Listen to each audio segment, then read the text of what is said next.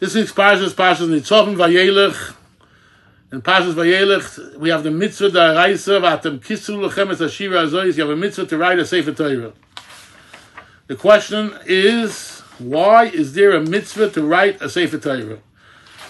So the mitzvah of writing a Sefer Torah was intended that when you write a Sefer Torah, you're supposed to learn from it. Today we learn from it.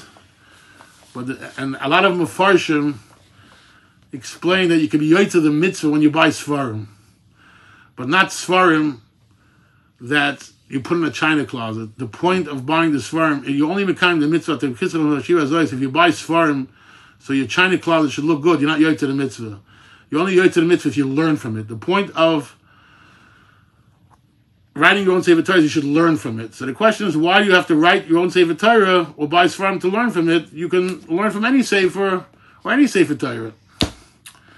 The terrace is like this. Let me give you a marshal. I'm in the diamond business. Now, there's, there's a manufacturer who manufactures diamonds, and there's a guy like me. I buy polished diamonds ready-made. I don't I don't manufacture the diamonds. So I, when I buy a diamond, I buy it, sell it. I don't I don't fall in love with the diamond. I don't care. It's a nice diamond. I try to make a profit.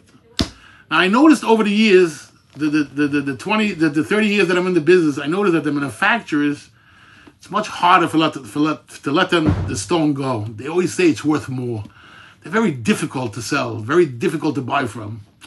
I never understood why. Now I understand. I, I always, but why they're so tough. And today I think I understand a little better why.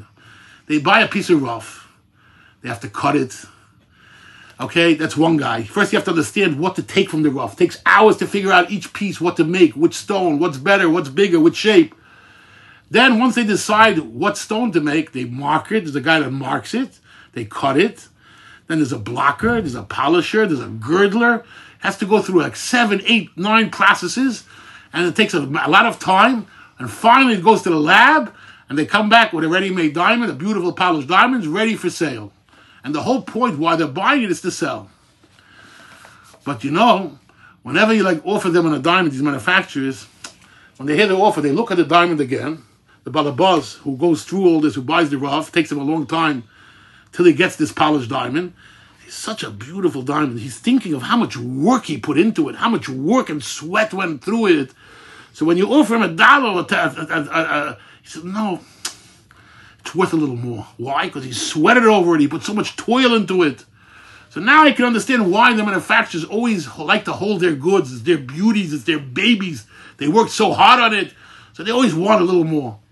It's the same thing. The guy who buys the polish doesn't care. Like a guy like me, I don't care. Hey, it's a nice diamond, but who cares? I bought it to make profit. That's it. I go fight their life. The same thing with the Torah. When a person writes a Sefer Torah with all the halachas, buy the parchment, write the halachas with the lamin, how to write it, and so much work and toil goes into it, he's going to keep the Torah. He's going to appreciate the Torah a lot more. When you buy svarim, if you for the china closet, no. But if you buy svarim, you spend money on it, and you learn from it, you also, you appreciate it much more. That's the point of the mitzvah, why a person should write a Sefer Torah. That's A. B, why does it say about them? You should write this song. What do you mean a song? Because when you write the Sefer Torah, when you learn the Torah, it should be like a song. You should be happy. Have a great Shabbos.